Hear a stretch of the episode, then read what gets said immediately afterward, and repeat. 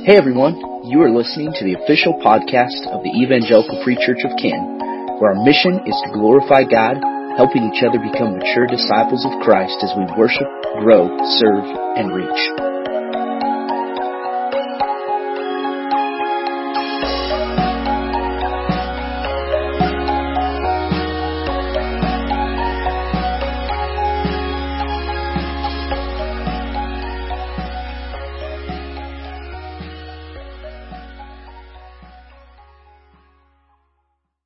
Um, I'm going to encourage you to take your Bibles and turn to the book of James, chapter 3. Um, but before we, uh, before we get there, uh, I'm going to share just a letter uh, with you guys um, from our church leadership as a whole about some uh, just some upcoming shifts and changes.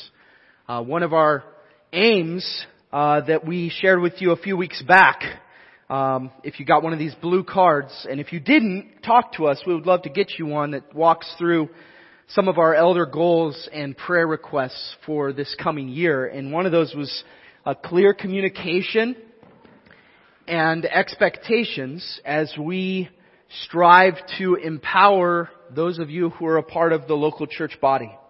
Uh, as Ephesians 4:12 would say, God gave pastors and teachers to equip the saints for the work of ministry, and that's our heart and our yearning. And uh, that includes uh, evaluating what we're doing and how we're doing it on a really regular basis and making needed adjustments as we look at what Scripture says and evaluate that. And so this uh, month, the month of March, is going to be the last month that we live stream our Sunday mornings. We're still going to record messages each week and upload it post Sunday because we understand when there is travel that takes place or illness that prevents people from coming. And so this isn't a removal of the opportunity to engage with God's Word when we're unable to be present. And in fact, there's many, many people uh, actually surprisingly all around the world that engage with our sermon material uh, every week. Uh, a lot of that is not on Sunday. Rather, this is an intentional step towards a culture of visibility and authenticity.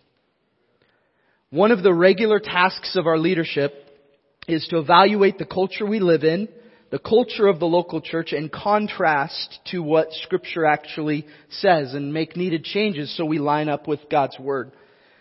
And in James chapter 1 verse 27, a few weeks ago we talked about religion that is pure and undefiled before God the Father is this, to visit the orphans and widows in their affliction and to keep oneself unstained from the world. As a whole, here's what we yearn for. We yearn as leaders for our church family to be untethered from the world. In many senses, another phrase that I would use is we yearn for our local church body to be persecution proof. That is, in the face of whatever may come in the days ahead, we're ready to continue standing unashamedly for what scripture says we should be and do. So expect to hear much more about this untethering vision in the days ahead. We've got several weeks assigned to share more about that. Now, some may ask, what are the biblical instructions we've considered in making this decision? Number one, the command to not forsake meeting together is important. In Hebrews 10, it says, let us hold fast the confession of hope without wavering, for he who promised is faithful. We, we do that. But it goes on, and let us consider how to stir up one another to love and good works, not neglecting to meet together, as is the habit of some, but encouraging one another, and all the more as you see the day drawing near. Now, understandably, there's people who read that verse and they say, well, it's not just talking about Sunday morning, and I would say, you're right. And so let's think critically about what else scripture says should be happening when we get together for that to be considered what the church is called to. Number one, our spiritual gifts are to be used to build up the body of Christ. Romans 12 and 1 Corinthians 12 make it clear that God has given each follower of Christ spiritual giftedness for the purpose that the body itself might benefit. And so the reality sitting there is that when we aren't together, we don't share those gifts together. Secondly, there's power in what takes place when we see one another. The Lord's Supper is an example of that. That when we get together and we take communion together, we see the corporate testimony of brothers and sisters who affirm we believe in the power of Christ's death, burial, and resurrection. And that is what brings us unity and hope. Colossians 3 says, Let the word of Christ dwell in you richly, teaching and admonishing one another in all wisdom, singing psalms and hymns and spiritual songs with thanksgiving in your hearts to God. I want to share just a personal example that I feel will be helpful in understanding this. For five years, my family and I lived in Oregon State. And one of the most difficult memories of that season was waking up every holiday with our young kids and turning on FaceTime throughout the day so that we could get a small semblance of gathering with our family on those days. Anyone who has had to live this out, whether it be because of deployment, overseas work or travel, or even missionaries around the world would tell you, praise God for the digital, but how I long to be with these people I love. As we strive to move towards authenticity in the family bond we've been given in Christ. We want to remove those things that are potential stumbling blocks to our growth together in Christ. We want to see the body of Christ move away from a mindset of passive consumption to one of active participation together. This is true not only in a digital sense, but is also in those who can show up every week just to check a box and leave. But family, there is opportunity for so much more. So we want to exhort each of you to think about how God has called you to minister to each other.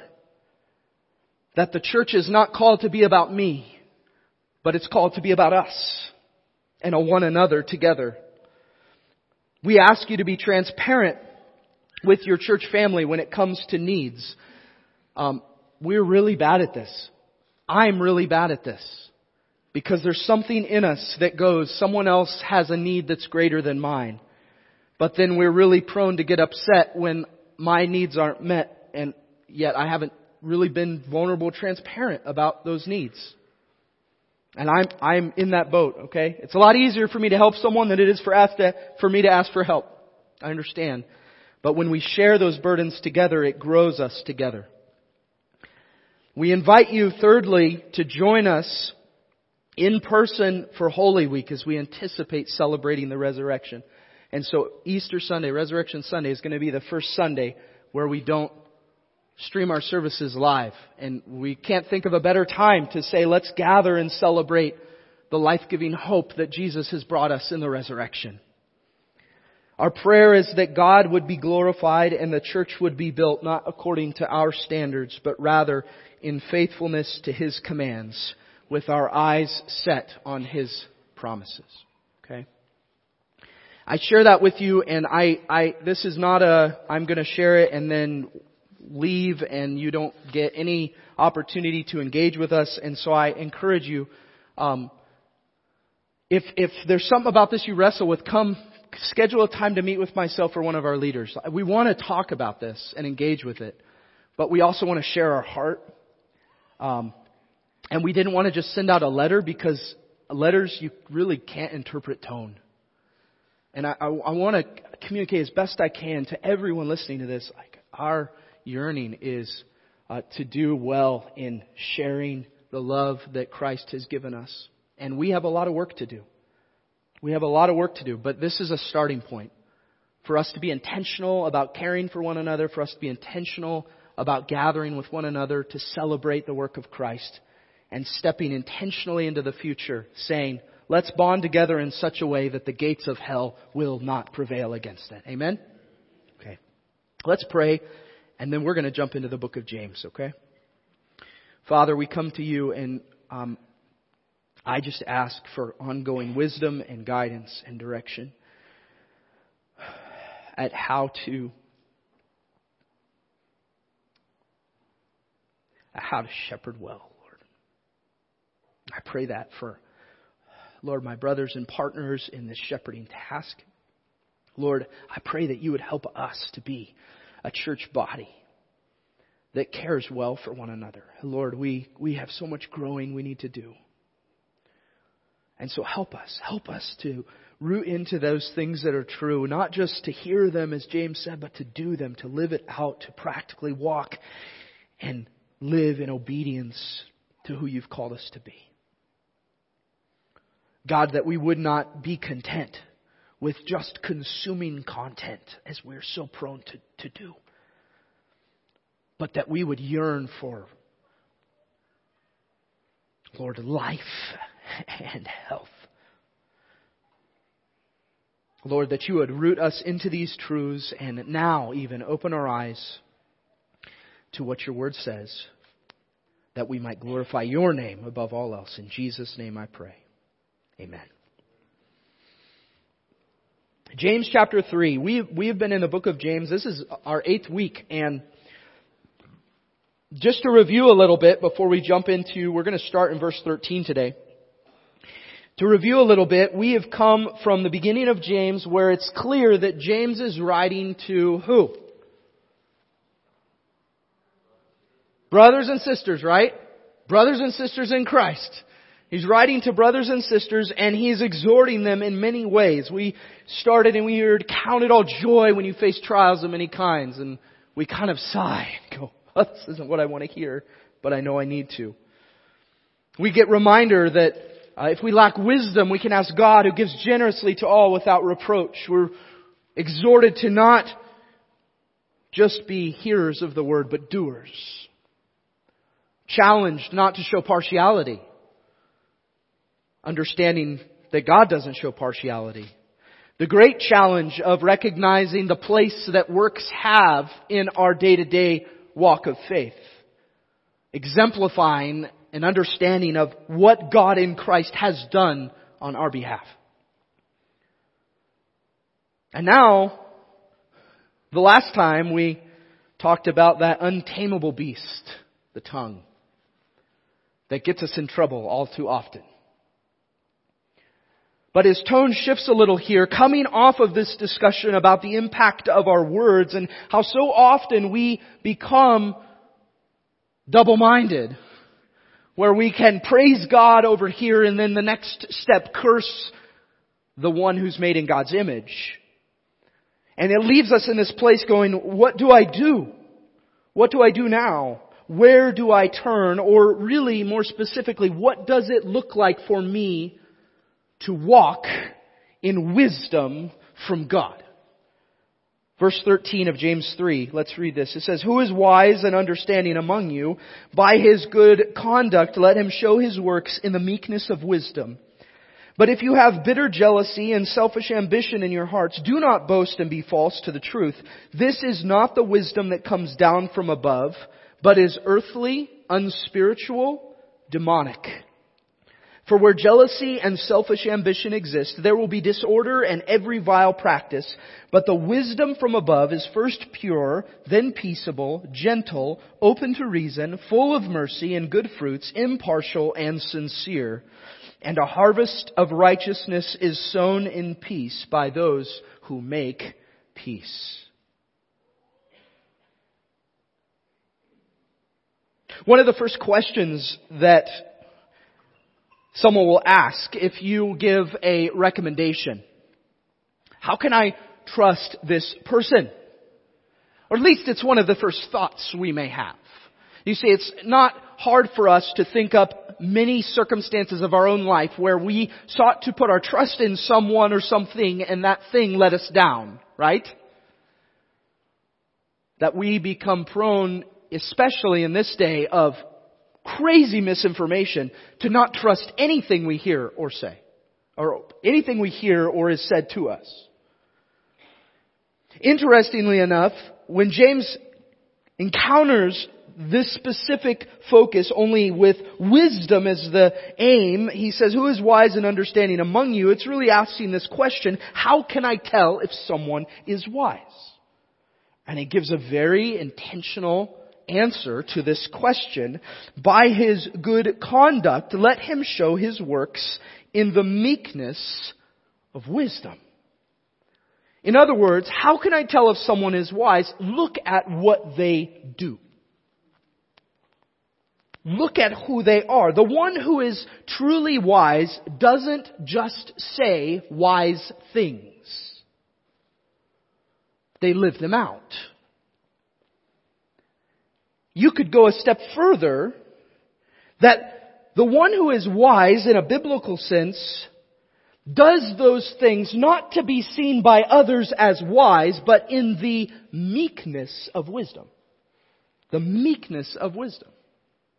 Now, if you were to turn back to James 1:21,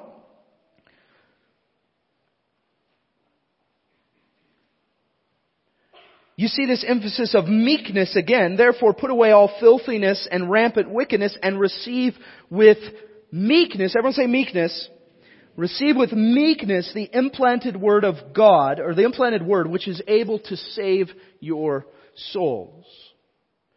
There should be this attitude and this mindset of humility that flows out of meekness as I approach these truths. Colossians 3 verse 12, I'm going to just read this for you, where it's, it gives this command, put on then, as God's chosen ones, holy and beloved, compassionate hearts, kindness, humility, meekness, and patience, bearing with one another, and if one has a complaint against another, forgiving each other as the Lord has forgiven you, so you also must forgive. So this characteristic of meekness should be on the forefront of us saying, this is someone who is wise and understanding.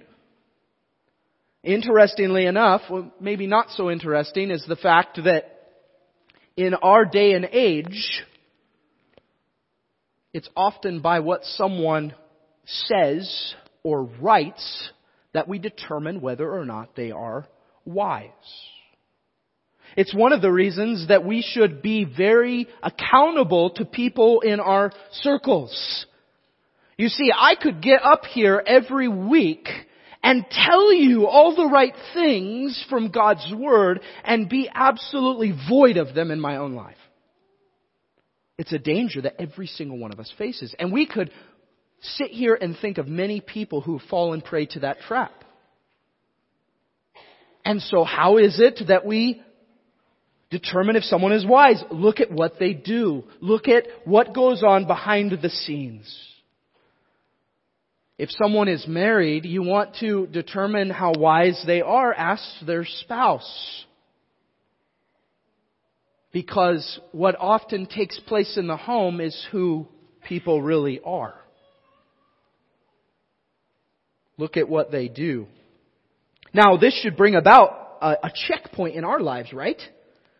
That we stop and we consider, what do I do? What does what I do say about where my wisdom comes from? And now we're going to see this shift to expound upon two different types of wisdom that it's very pertinent that we understand the difference between the two. Verse 14, if you have bitter jealousy and selfish ambition in your hearts, do not, everyone say not, do not boast and be false to the truth. This is not the wisdom that comes down from above, but is earthly, unspiritual, and demonic. Not super hard to understand what wisdom of the world looks like. Wisdom of the world looks like the world. Wisdom of the world looks like the rest of the world. And it doesn't take us long to stop and look at this and go, jealousy and selfish ambition in your hearts. If we were to step back and evaluate the most common reason for the wrongs and injustices that we see across our culture, you could trace them back to jealousy and selfish ambition. I really believe that to be true. That it's about me. It's all about me and what I want. What I care about. And it's your job to make me happy. And if it, you don't make me happy, then you don't deserve a place in my life. Jealousy and selfish ambition. And if I'm motivated by that, here's the thing. If I'm motivated by jealousy and selfish ambition, what James says here is don't boast as if you were wise according to God's word. This is not wisdom that comes down from above. And then the description of that. It is earthly, unspiritual, and demonic. When was the last time that we stopped to consider that? That wisdom motivated by jealousy and selfish ambition is of our enemy, the devil. It's demonic in nature.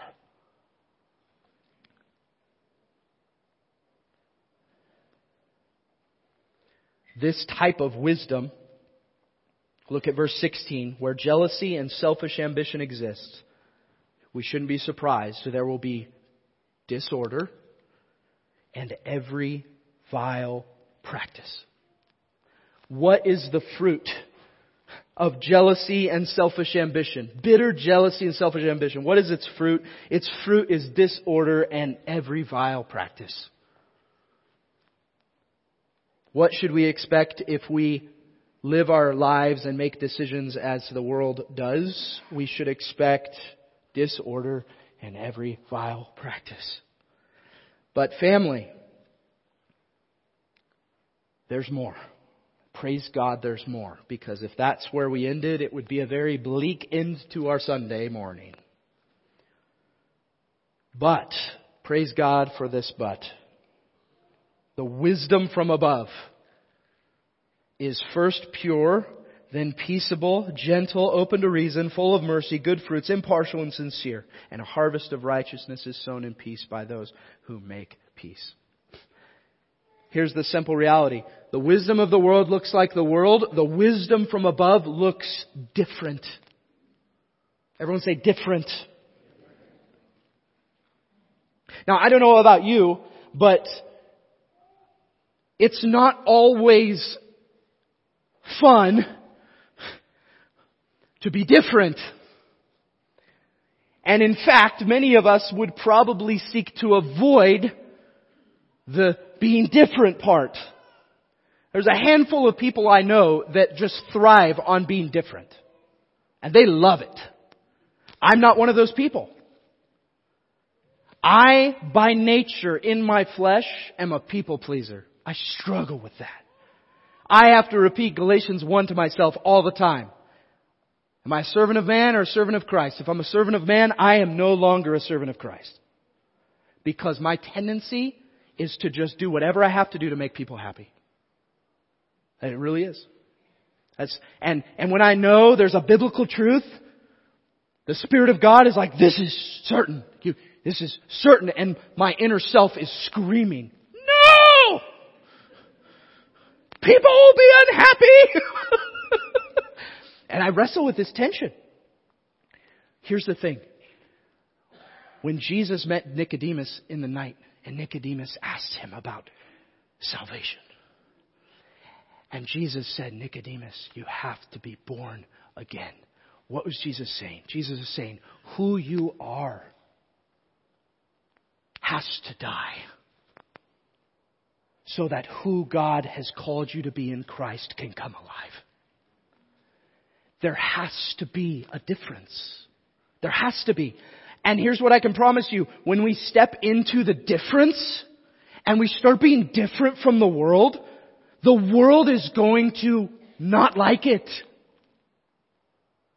When I make decisions that the world looks at and goes, what are you doing?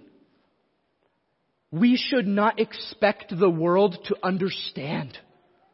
But rather, as Peter wrote, we should always be ready to give an answer for the hope that we have. And my hope, family, my hope is in nothing of this world. It can't be. It doesn't mean I don't struggle with putting my hope in those things, but it can't be in those things because as Jesus said, those things moth and rust will destroy and thieves will break in and steal. So store up for yourselves treasures in heaven where those things don't happen. As Colossians would say, fix your eyes on the things above, not the things on earth.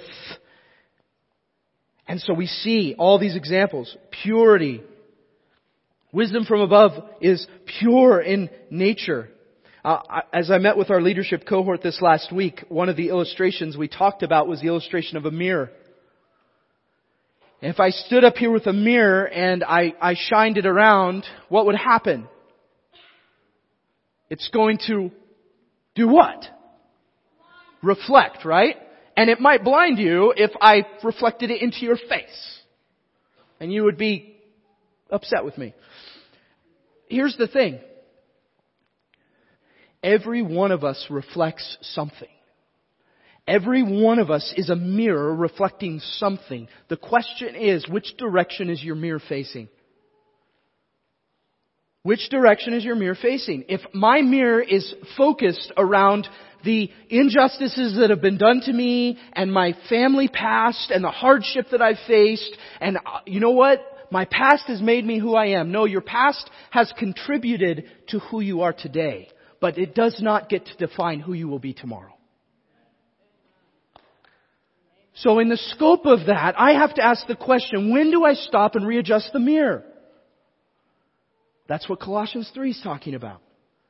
Fix your eyes on the things above, not the things on earth. If my mirror is focused on the things on earth, I should expect to reflect the things of the world.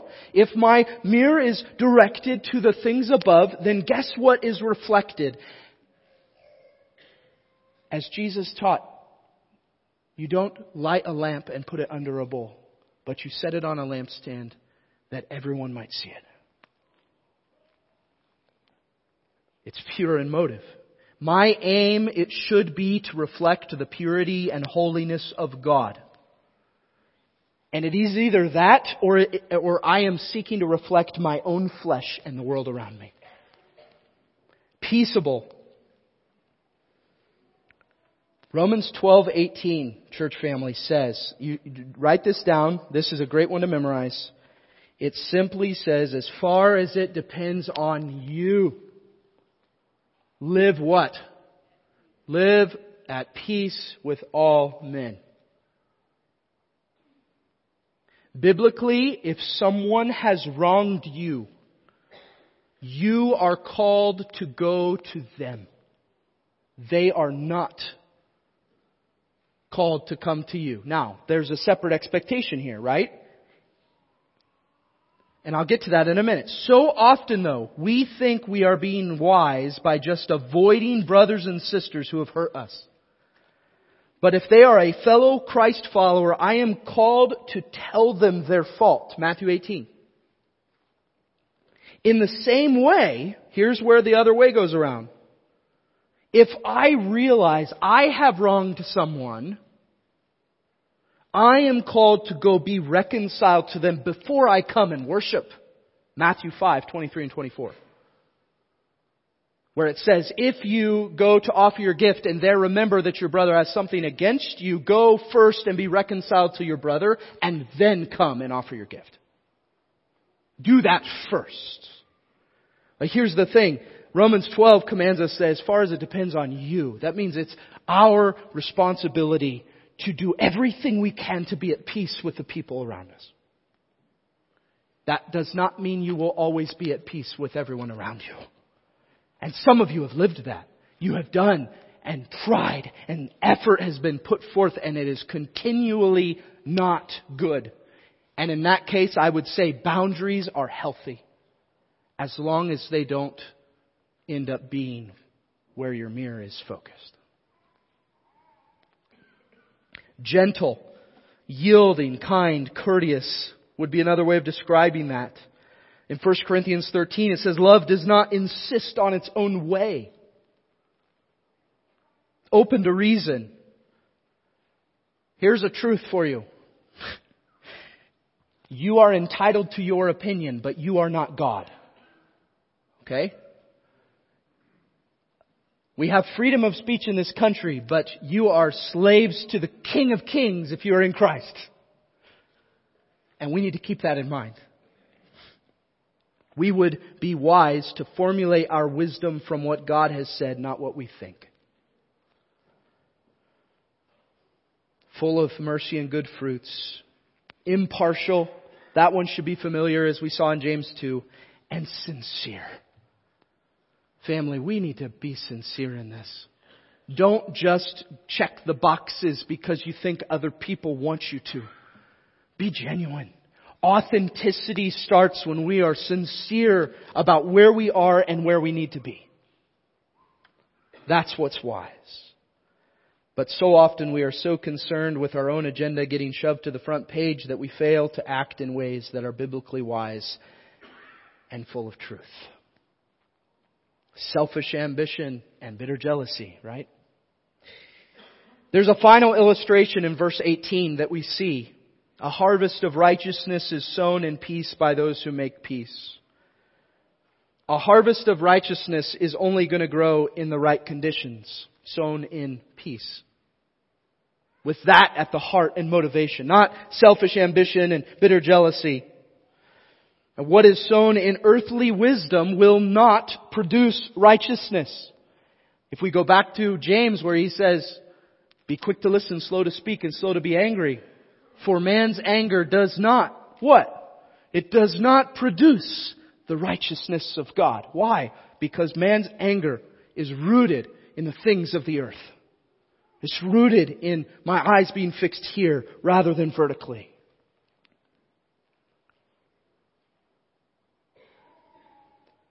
So the final question in all of this as we look at this illustration, if I seeking to harvest the righteousness of God to exude from my life and it's to be sown in peace.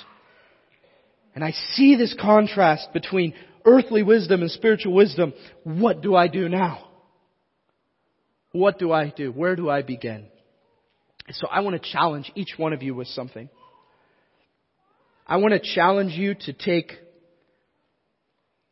a written inventory of you this week. A very practical thing. And here's the cool thing. If you're, if you're someone who is not much of a writer, you don't like to write, pull out your phone and put, pull out your notes app and do it in that. Or, uh, get on a laptop or a computer and type this out. And here's what I want you to take inventory of. Three, three categories. My thoughts, my attitude, and my actions. My thoughts, my attitude, and my actions. Now this is going to take some work. Because what I'm asking you to do is to pause at multiple times throughout your day and do an inventory of that portion of your day. Then, here's the second part. So you have this inventory and you may be looking at that inventory and going, yikes. I don't think I really like Pastor Matt having me do an inventory like this. I understand. But here's, here's why, okay? Here's why I want you to do this. Then I want you to compare your thought inventory, your attitude inventory, your action inventory with this description in James chapter 3. And we can ask these questions. Are these thoughts, fill in the blank, are these thoughts pure, peaceable, gentle, open to reason, full of mercy and good fruits, impartial and sincere? And make a note next to them. Then move on. Is my attitude one of purity, of seeking peace, of gentleness? You get the you get the idea. Are my actions motivated by? Fill in the blank. Step by step, go through. And then at the end, take some time and just pray that the Lord would make you someone wise. Not as the world would see wise, but above. Wisdom from above, church family, is most visibly seen in the person of Jesus when it comes to an earthly example. So take the appropriate action to be more like Him.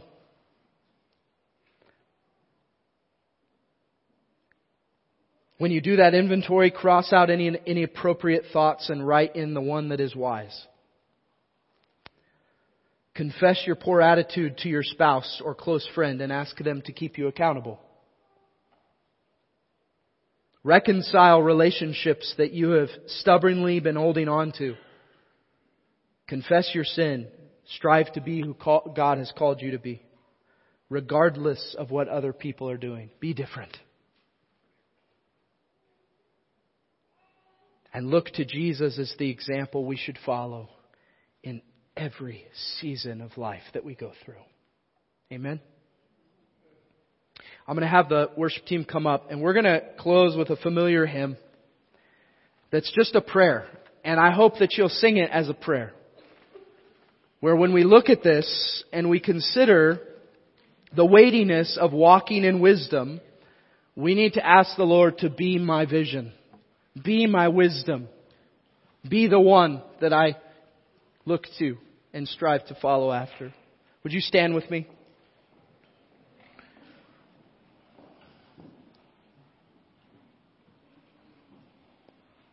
Heavenly Father, we come to you and we recognize the great challenge to walk not in earthly wisdom, but wisdom from above, and how often we fail in this way. And Lord, we cling to the hope of 1 John 1 that if we confess our sin, you are faithful and just to forgive us and cleanse us. Lord, may we in humility and meekness be attuned to your Spirit's prompting where we need to make adjustments in our life. Lord, may you help us to know and see who are those people that we need to be accountable to and who are those people that we need to pull close and seek to lovingly call into accountability. Father, guide us according to your purposes that we would be the church you've called us to be in every season of life for your glory. In Jesus' name, amen.